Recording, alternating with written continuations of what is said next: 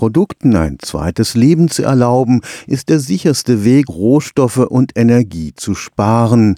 Beim Auto sind wieder aufgearbeitete Getriebe und Motoren schon lange üblich. Dieses Prinzip des sogenannten Remanufacturing soll nun bei vielen Produkten zur Regel werden. Auf diese Weise entsteht ein Kreislauf, der die Ressourcen unseres Planeten schont. Dafür aber müssen die Lieferströme in beide Richtungen fließen. Die gebrauchten Produkte müssen möglichst in die gleiche Fabrik zurück, in der sie einmal hergestellt wurden. Das europäische Forschungsprojekt DigiPrime will zur Unterstützung eines solchen Kreislaufes Informationstechnologien nutzen.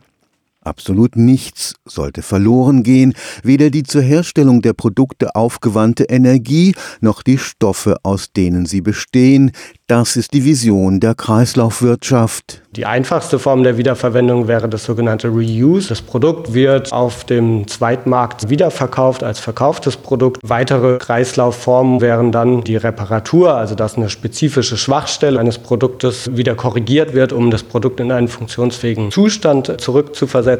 Dann eben das Remanufacturing, die Serieninstandsetzung oder Serienwiederaufbereitung von Produkten. Aber es gibt natürlich auch in letzter Instanz dann die Möglichkeit des Recyclings. Aber auch hier geht es darum, die Grundmaterialien, die in solchen Produkten verbaut sind, in möglichst reiner Form wieder zu extrahieren aus diesem Produkt, um sie dann in einem zweiten Lebenszyklus wieder einsetzen zu können. Felix Klenk ist Experte für globale Produktionsnetzwerke am Karlsruher Institut für Technologie.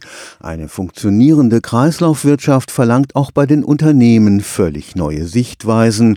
Der Blick allein auf Herstellung und Verkauf reicht nicht mehr aus. Sondern äh, darüber hinaus, was passiert mit dem Produkt am Ende des Lebenszykluses, habe ich als Unternehmen die Möglichkeit, die Produkte überhaupt wieder zurückzubekommen. Das ist natürlich eine große Herausforderung. Welche dedizierten Prozesse brauche ich dann, um möglichst viel von dem Wert, von dem ökonomischen Wert, der da ja auch drin steckt, wieder zu verwenden? Im Unterschied zur Neuproduktion ist das Remanufacturing sehr viel schwerer zu planen. Weil eben eine unbekannte Menge zu einem unbekannten Zeitpunkt in einer unbekannten Qualität an Altprodukten äh, zurückkommt in die unternehmenseigenen Standorte und das Unternehmen an sich aber überhaupt gar keine Informationen darüber hat, wie dieses Produkt über den Lebenszyklus verwendet wurde, woher das kommt und all solche Dinge, die man nutzen könnte, um dann tatsächlich auch die internen Planungsprozesse zu verbessern. 36 europäische Forschungsinstitutionen haben sich im Projekt DigiPrime zusammengeschlossen.